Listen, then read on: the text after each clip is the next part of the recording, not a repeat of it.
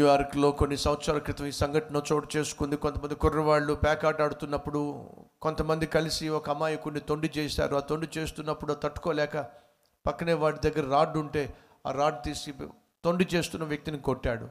ఆవేశపూర్వకంగా కొట్టాడే తప్ప ఆ కావాలని మాత్రం కొట్టలేదు. కానీ అది తగలకూడన చోట తగిలింది అతడు చచ్చిపోయాడు. అరెస్ట్ చేశారు. కోర్టులో ప్రవేశపెట్టారు. కోర్టులో ప్రవేశపెడితే ఆఖరికి అతనికి మరణశిక్ష పడింది. మరణశిక్ష పడిన తర్వాత ఆ జడ్జి గారికి ఆ గ్రామం నుంచి చాలా ఉత్తరాలు వచ్చినాయి. ఏమిటంటే అయ్యా చాలా మంచోడు. వాళ్ళ తల్లిదండ్రులకు ఒకే ఒక కొరు కొరు- కొడుకు. కానీ స్వతహాగా అతడు దుర్మార్గుడు కాదు స్వతహాగా అతడు హంతకుడు కాదు. కానీ ఆవేశంగా ఉండి తనకు జరిగినటువంటి అన్యాయాన్ని బట్టి ఆ విధంగా తొందరపడి కొట్టాడు. దయచేసి తల్లిదండ్రులను చూసి జాలిపడి ఆ కుర్రవాడిని విడిపించండి. దయచేసి క్షమించండి అని చెప్పి చాలామంది ఉత్తరాలు రాశారు.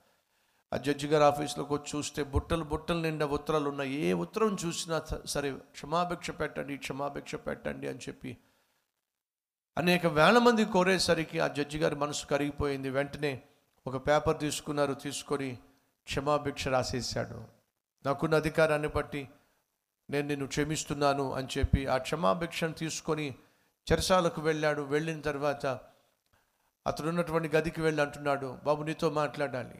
నీకు ఒక శుభవార్త అని చెప్పి. ఆ కుర్రవాడు ఆవేశంగా వచ్చి నువ్వేమిటి నాకు శుభవార్త చెప్పేది. నన్ను శిక్షించావు కదా.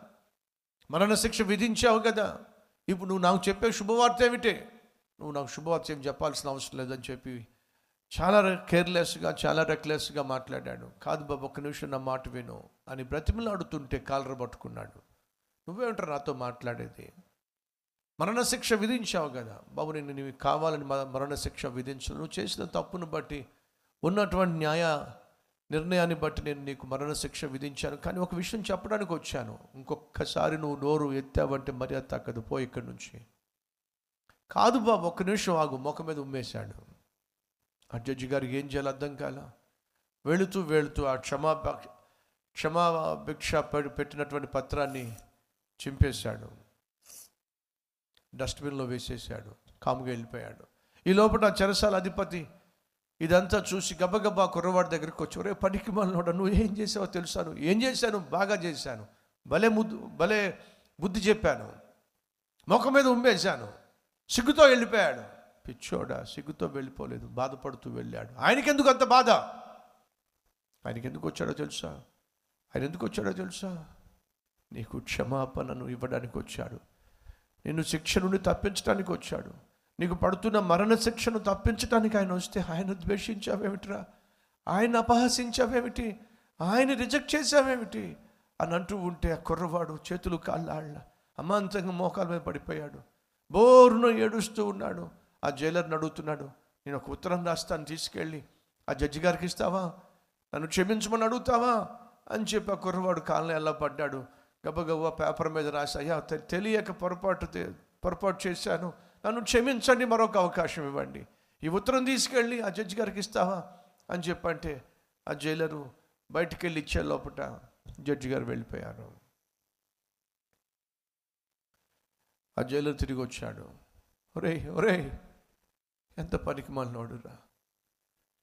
నువ్వు చేసిన తప్పును బట్టి నీకు రావాల్సిన మరణ శిక్షను తప్పించడానికి ఆయన ఎంతో ప్రేమతో దిగొచ్చాడ్రా.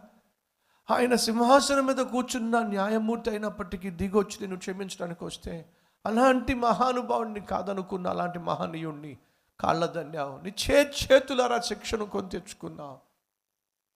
ఉరికంబం ఎక్కుతున్నప్పుడు ఆ కుర్రవాడిని అడిగారు నువ్వు చెప్పాల్సిందేమైనా ఉందా? ఈ లోకానికి అని అంటే ఆ కుర్రవాడు ఏం చెప్పాడో తెలుసా?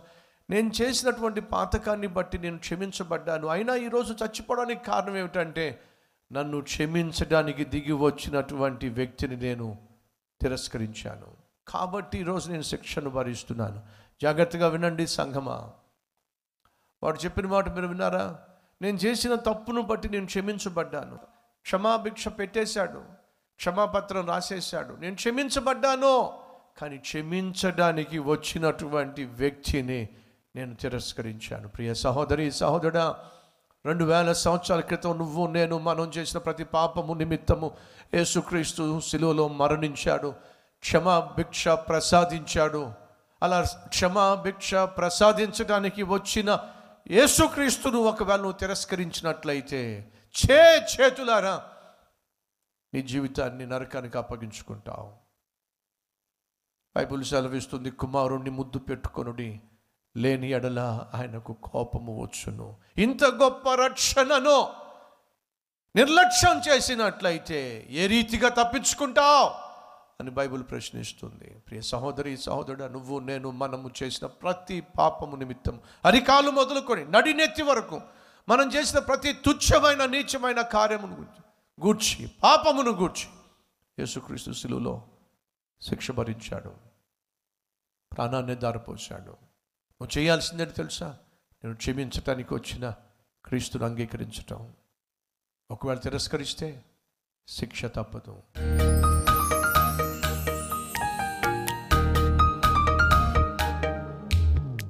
మహాపరిశుద్ధుడు అయిన ప్రేమ కలిగిన తండ్రి నీ సన్నిధిలో ప్రార్థన చేస్తున్న ప్రతి ఒక్కరిని బట్టి మీకు వందనాలు. అదే సమయంలో మనపూర్వకంగా పశ్చాత్తాపంతో నాయన నిన్ను నా సొంత రక్షకునిగా అంగీకరిస్తున్నాను. నన్ను కనికరించు.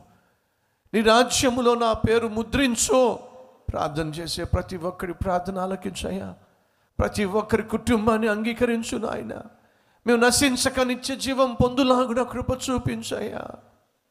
నన్ను అంగీకరించయ్యా. మమ్మను అంగీకరించు నాయన.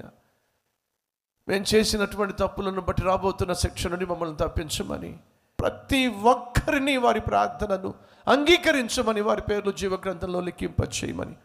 ఏసునామం పేరట వేడుకుంటున్నాం తండ్రి. ఆమెన్.